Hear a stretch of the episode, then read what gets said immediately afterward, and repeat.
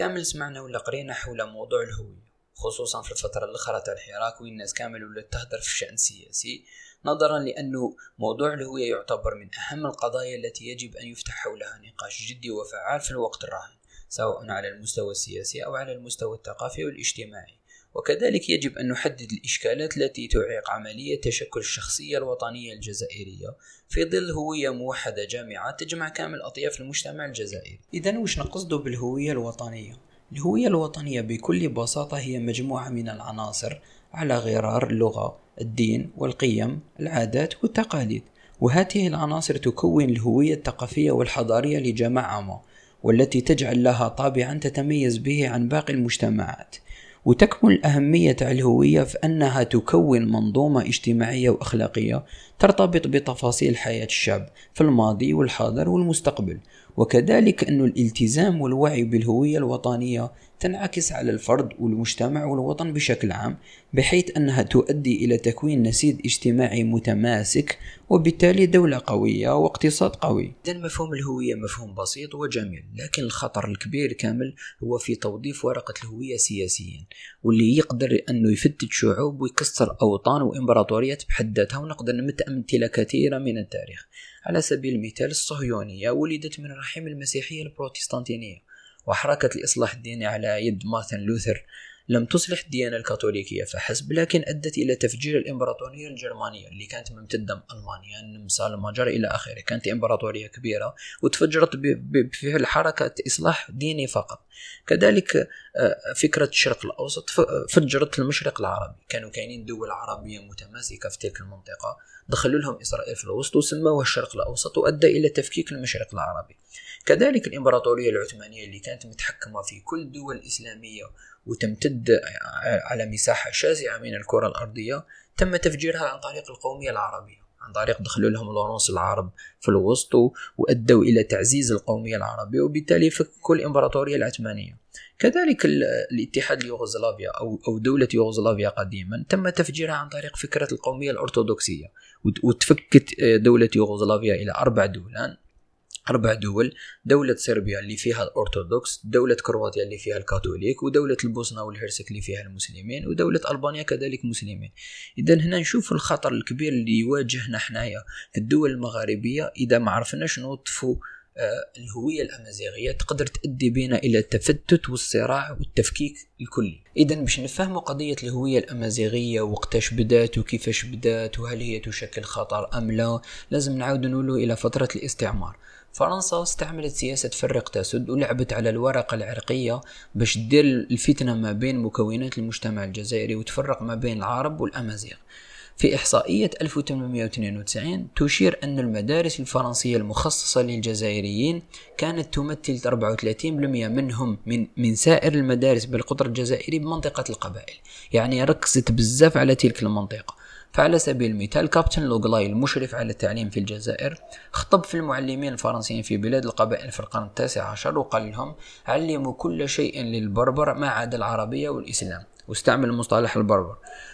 قال كذلك الكاردينال شارل لافيجري اللي نعرفه كامل في مؤتمر التبشير المسيحي الذي عقد سنة 1867 1867 في بلاد القبائل دار مؤتمر التبشير المسيحي سماه إن رسالتنا تتمثل في أن ندمج البربر في حضارتنا أي الحضارة الفرنسية والتي كانت حضارة آبائهم. يعني قال باللي أنه آباء آباء الاباء الأمازيغ أو البربر أو سميهم ما شئت هم نفس آبائنا حنايا الفرنسيين. لذلك ينبغي وضع حد لإقامة هؤلاء البربر في قرآنهم ولا بد أن تعطيهم فرنسا الإنجيل.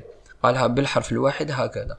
كذلك أجبر الفرنسيين ملك المغرب سنة 1930 فرنسا أجبرت ملك المغرب على إصدار الظهير البربري. وش نقصد به؟ هو مرسوم ملكي يعترف فيه للبربر بأن لا تطبق عليهم الشريعة الإسلامية في الأحوال الشخصية لأنه هذاك الوقت الإدارة الفرنسية كانت تطبق الشريعة الإسلامية كما نقولوا في الزواج في, في الطلاق كانت تحكم بين بيننا إحنا الجزائريين والمغاربة وتوانسة بالشريعة الإسلامية. وإنما قال على بالقانون اللي صدرته فرنسا أنه يطبق عليهم العرف البربري. لكن كما نشوفوا حنايا أنه زعماء البربر أنفسهم قاوموا هادشي من فرنسا. ونشوفوا أنه أنه تيزي وزو أنه أكبر أكبر نسبة تواجد زوايا قرآنية ومدارس تحفيظ القرآن كانت متواجدة في تيزي وزو. يعني هذا شيء إن دل فدل أنه تلك المنطقة قاومت الحملة التنصير أو التبشير اللي كانت تقوم بها فرنسا. لكن بعدها فرنسا المشكل الكبير اللي كانت تواجهه هو حزب الشعب اللي كان يمثل لها خطر كبير. ففي 1949 عرفوا أنه ظهرت ما يسمى بالأزمة البربرية داخل حزب الشعب. حيث قام زعيم الحركة الوطنية مصالي الحج بتقديم مذكرة لمنظمة الأمم المتحدة اختزل فيها مكونات الهوية الجزائرية في العروبة والإسلام دون الالتفات إلى البعد الأمازيغي وهذا سبب انقسام وتفكك داخل حزب الشعب وظهرت ما يسمى بالأزمة البربرية.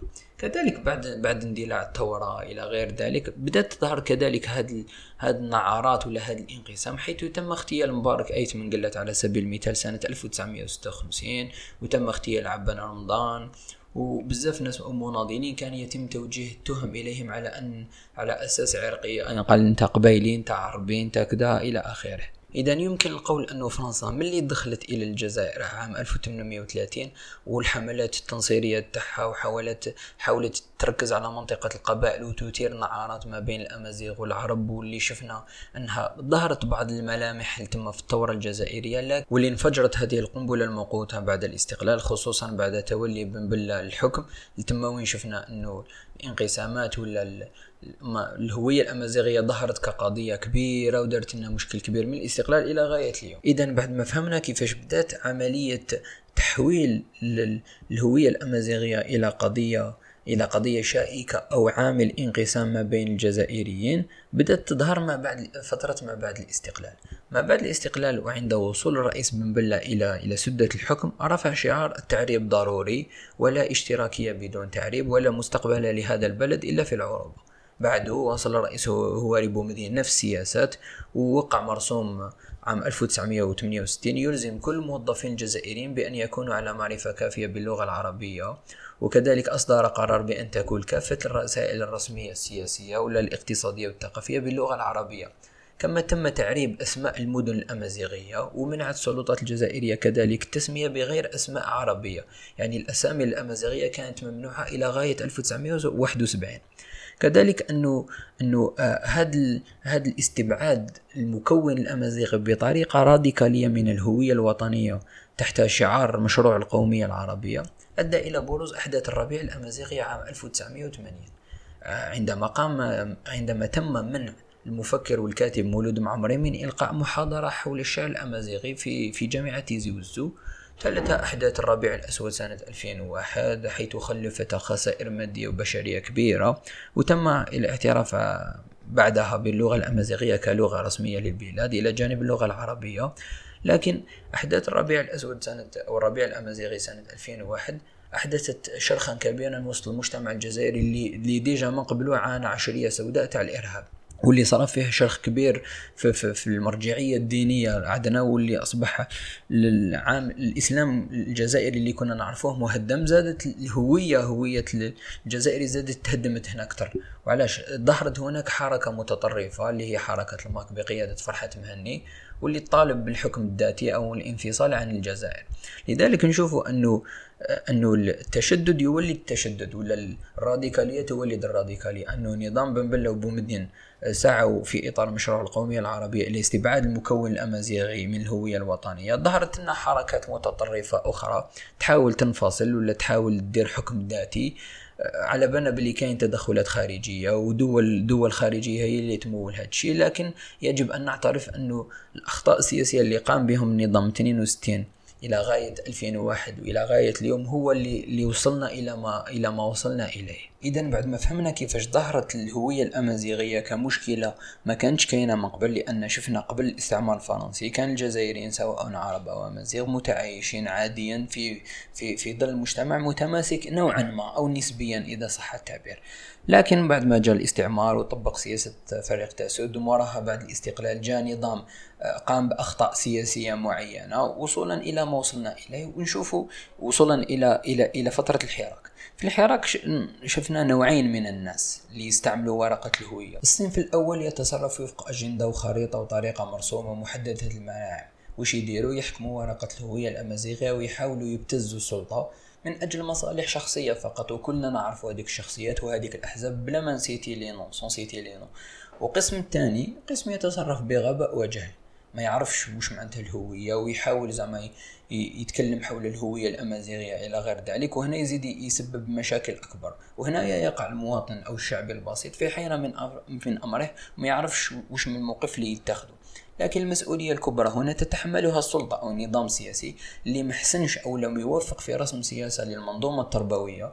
تزيل كل الإشكالات والألغام هذه اللي أنا داخلين فيها تاع الهوية. أي أنه لو لو الطفل أو التلميذ الجزائري يتلقى تربية وتعليم مليح حول قضية الهوية ما راحش يكون مستقبلا مثل هذه هذه المشاكل أو هذه الأزمات اللي رانا نعاني منه آه، المسؤولية تاني تتحملها المنظومة الدينية في الجزائر واللي جعلتنا ندخلوا في, في, في مشاكل وصراعات واشتباكات على غرار ما حدث في غرداية في 2015 ما حدث في غرداية بدا عن طريق قناة إقرأ السعودية اللي كامل نعرفوها.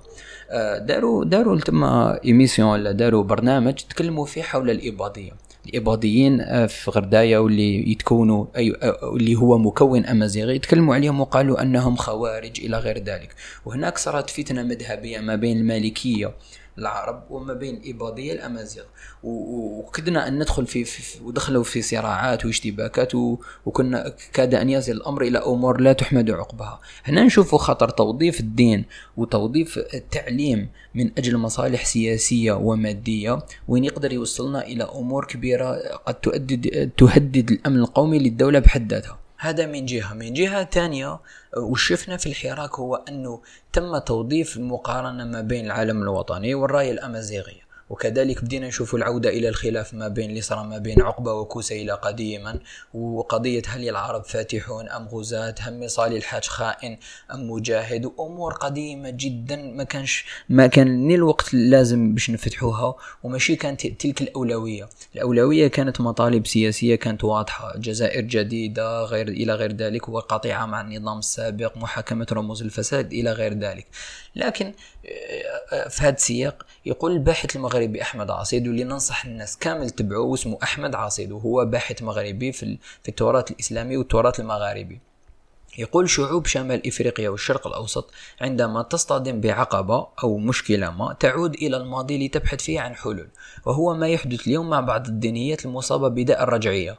فبدل أن تلتف حول رؤية مستقبلية تجعل الجزائر بلدا يرقى إلى تطلعات شعب متعطش للحرية والإبداع تفضل تباكي على الأطلال ومحاكمة الأموات. التم اللي شفنا بداو يهضروا على عقبة كسيلة وأمور قديمة جدا جدا تاع التاريخ واللي ما عندها حتى علاقة مع الحراك والعهدة الخامسة إلى غير ذلك. كذلك تمت المقارنة ما بين العالم الوطني وعالم الراية الأمازيغية. وبدأت الناس تقول هل العالم الوطني آه، بدأوا يتهموا أنه ظهر مع مع الفترة العثمانية والناس قالت أنه مصالي الحاج هو اللي هو اللي اللي خاط أو زوجة مصالي الحاج اللي خاطت العالم الوطني. وبدأت الناس تتهم أنه الراية الأمازيغية آه، تم تم تأسيسها عن طريق ضباط منظمة الجيش السري الفرنسي التي كانت تهدف إلى منع استقلال الجزائر. والناس تقول أنها علامة فرشيطة وعلام قدينا وكنت تعرفوا هذيك الهضره هذيك. اذا في عود ما ردينا قضية الهوية قضية تؤدي إلى التقارب ما بين فئات المجتمع الجزائري. أصبحت قضية الهوية تؤخذ عن طريق المقارنة وتزيد من الحساسية وبالتالي تزيد من الانقسامات ما بين ما بين كاع الأطراف خصوصا ما بين العرب والأمازيغ. كذلك آه، المفكر اللبناني أمين معلوف آه، أو الروائي الشهير المعروف يقول أن الهوية ليست ثابتة بل تتغير مع مرور الوقت وسماها الهوية القاتلة. على أس أسس هذه القاعدة الجوهرية اللي قالها أمين معلوف يجب أن تناقش قضية الهوية اللي هي رهينة مستقبل الجزائر بكل موضوعية وبدون إقصاء وأي تمييز بعيدا عن الإيديولوجيات المقيتة. فعلى سبيل المثال نشوف أنه بكري في بعد الاستقلال في أيت حمد لما كان في خلاف مع بن بلة وحمل السلاح ضد بن بلة على أساس خلافات هوياتية وسياسية عند عند أزمة الحدود أو عندما عندما تدخل المغرب واحتل بعض الأراضي الجزائرية آه وش وش قام؟ قام بإطلاق السراح وحبس حبس الخلاف مع بن بلة وتماسك المجتمع الجزائري وواجهوا نفس المشكلة مع بعض خصوصا كذلك في العشرية السوداء العشرية السوداء ما رحمتني امازيغي عربي وقع قاع أطياف المجتمع الجزائري تضررت من الإرهاب.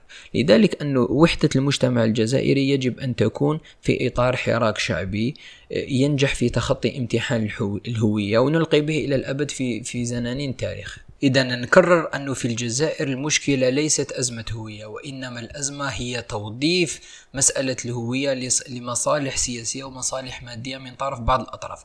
واللي يقوموا بحصر مسألة الهوية الأمازيغية في مجرد اللغة يركزوا بزاف على اللغة الأمازيغية وينسوا أنه أنه الهوية شيء أكبر من اللغة فقط.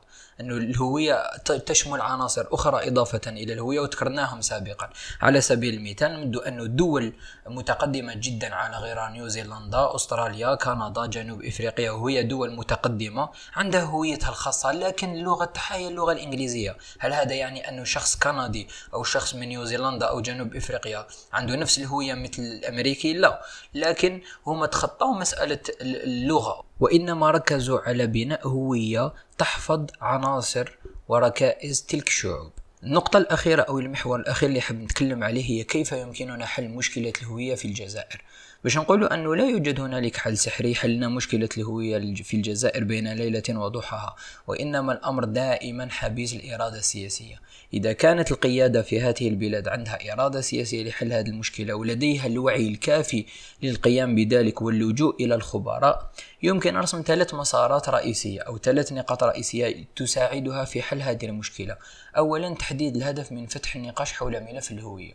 يعني باش تفتح ملف الهوية داخل المجتمع وداخل الدولة بحيث يكون تنازل رافع للبناء والاستقرار والنهوض بعيدا عن الاشتباك والصراع الإيديولوجي والديني. إذ أن الأمازيغ العرب مكونا للمجتمع انصهر سوية وتجانسوا وتزاوجوا وكونوا عائلات عائلات متجانسة فيما بينها. والاثنان شكل معا وجه الجزائر الحضاري المقاوم للاستعمار والداعم لقضايا التحرر في العالم بأسره. النقطة الثانية أو المسار الثاني هو اعتبار الهوية الجزائرية مضمارا ذا مسافات متعددة ثقافيا اجتماعيا وسياسيا. إذ أنه من الخطأ يعني نقصر الحديث على البعد اللغوي فقط. يعني, يعني هل هل نركز الحديث دائما على اللغة العربية أو اللغة الأمازيغية؟ هل هي لهجة؟ هل هي كذلك؟ إلى غير ذلك. لذلك لابد من تناول قضية الهوية من جميع المجالات الإنسانية والمجتمعية من تراث تاريخ جغرافيا اقتصاد فنون موسيقى إلى غير ذلك. داخلة في مدار الهوية ومؤثرة فيه وعدم قصر مناقشة القضايا الهوية في الإطار الاحتجاجي والسياسي والقانوني فقط. المسار الثالث هو فهم النخب الجزائرية أن النخبة الجزائرية والمثقفين يجب أن تفهم فلسفة بناء الهوية الوطنية باعتبارها متغيرة ومتحركة مش حاجة كانت كونستانت دائما عبر التاريخ بل تتغير وتتفاعل مع التاريخ ومع الجغرافيا. إذ أن جميع علماء الاجتماع يعتبرون الهوية مسارا مفتوح يتشكل عبر الزمن ويتطور في الحاضر وقد ينمو في المستقبل وفق الفرص والتحديات اللي تفرضها الواقع المحلي والإقليمي والدولي. إذا إذا حبينا نديرو خلاصة في بعض النقاط ونلخصوا كل ما قلناه يمكن الخروج ببعض النقاط وأهمها هو أن المشكلة في الجزائر ليست أزمة هوية وإنما أزمة استثمار ولا لعب على ورقة الهوية لغاية مصالح سياسية ومصالح فردانية من بعض الأطراف والجهات الخارجية كذلك. النقطة الثانية هو أنه آه، من الخطأ اعتبار الهوية, الهوية في الجزائر تقتصر على البعد اللغوي فقط يعني اللغة العربية أو اللغة الأمازيغية بل يجب أن تتناول وتشمل جميع المجالات الإنسانية الفنية من تراث تاريخ جغرافيا اقتصاد فنون موسيقى إلى غير ذلك. النقطة الثالثة هو أنه عبر التاريخ كان المجتمع الجزائري متجانس وما كانش كاينة هذه التفرقة ما بين العرب والأمازيغ إلى غاية ظهور الاستعمار الفرنسي اللي لعب على هذه الورقة ودخل دخل داخل أوساط المجتمع الجزائري وحاول يفرقهم لكن جمعتهم دائما آه، قضية الثورة الجزائرية لكن بعد الاستقلال كان هنالك أخطاء. اخطاء آه، من طرف السلطة السياسية والنظام السياسي. يجب أن نعترف بها ويجب أن نصححها. وحاليا ما حدث في الحراك يجب أن لا يتكرر ويجب أن نفهم أو بالأحرى على النخبة الجزائرية أن تفهم فلسفة بناء الهوية الوطنية حقيقة وأنها مسار مفتوح يتشكل عبر الزمن ويتطور في الحاضر وقد ينمو في المستقبل. وفق الفرص والتحديات التي يفرضها الواقع المحلي والإقليمي والدولي وأن الهوية إذا عرفنا نستثمر فيها ستؤدي إلى بناء نسيج مجتمعي مجتمعي جزائري متماسك جدا وبالتالي دولة قوية وبالتالي اقتصاد مزدهر تزدهر فيه حياة ومعيشة الأفراد وهذا ما نطمح إليه جميعا سواء كنا عرب أو أمازيغ وباختلاف أعراقنا ومذاهبنا وجميع الأطياف المجتمع الأخرى. في الآخر حاب نقول أنه هذا موضوع حساس جدا وطويل وفيه هضرة كبيرة جدا وأنا حبيت نتفادى الدخول في تفاصيل بعض الأمور اللي حدثت في الجزائر وحبيت نتكلم على بعض المغالطات أو ربما نسي نصحح بعض المغالطات في في الجانب اللي لازم نحكموا منه أو نتناول فيه موضوع الهوية وتبقى دائما كما سماها أمين معلوف الهويات القاتلة وهو موضوع جد حساس وما زال آه، دول كبرى ما زالها تعاني من هذا من هذا السياق هذا. فما أدراك بالجزائر اللي هي دولة هشة ودولة فتية ومرت بعدة أحداث تاريخية صعبة. في الأخير إذا عجبك المحتوى اللي قدمته أو ربما الفكرة أو عندك عندك أفكار مغايرة أو ربما حاب تصحح كلمة أو تصحح فكرة خلينا commentaire أو ربما بعث رسالة على الخاص أو بأي طريقة تناسبك. وراح راح الجمعة الجاية نزيد ندير live كذلك وراح نشارك فيها أصدقاء باش نزيدوا نوسعوا النقاش أكثر وإذا عندكم أسئلة كذلك تقدروا تطرحها عليا هكذا نقدر نزيد نتناولها في ال live يوم الجمعة القادم. وإلى الملتقى. وشكرا.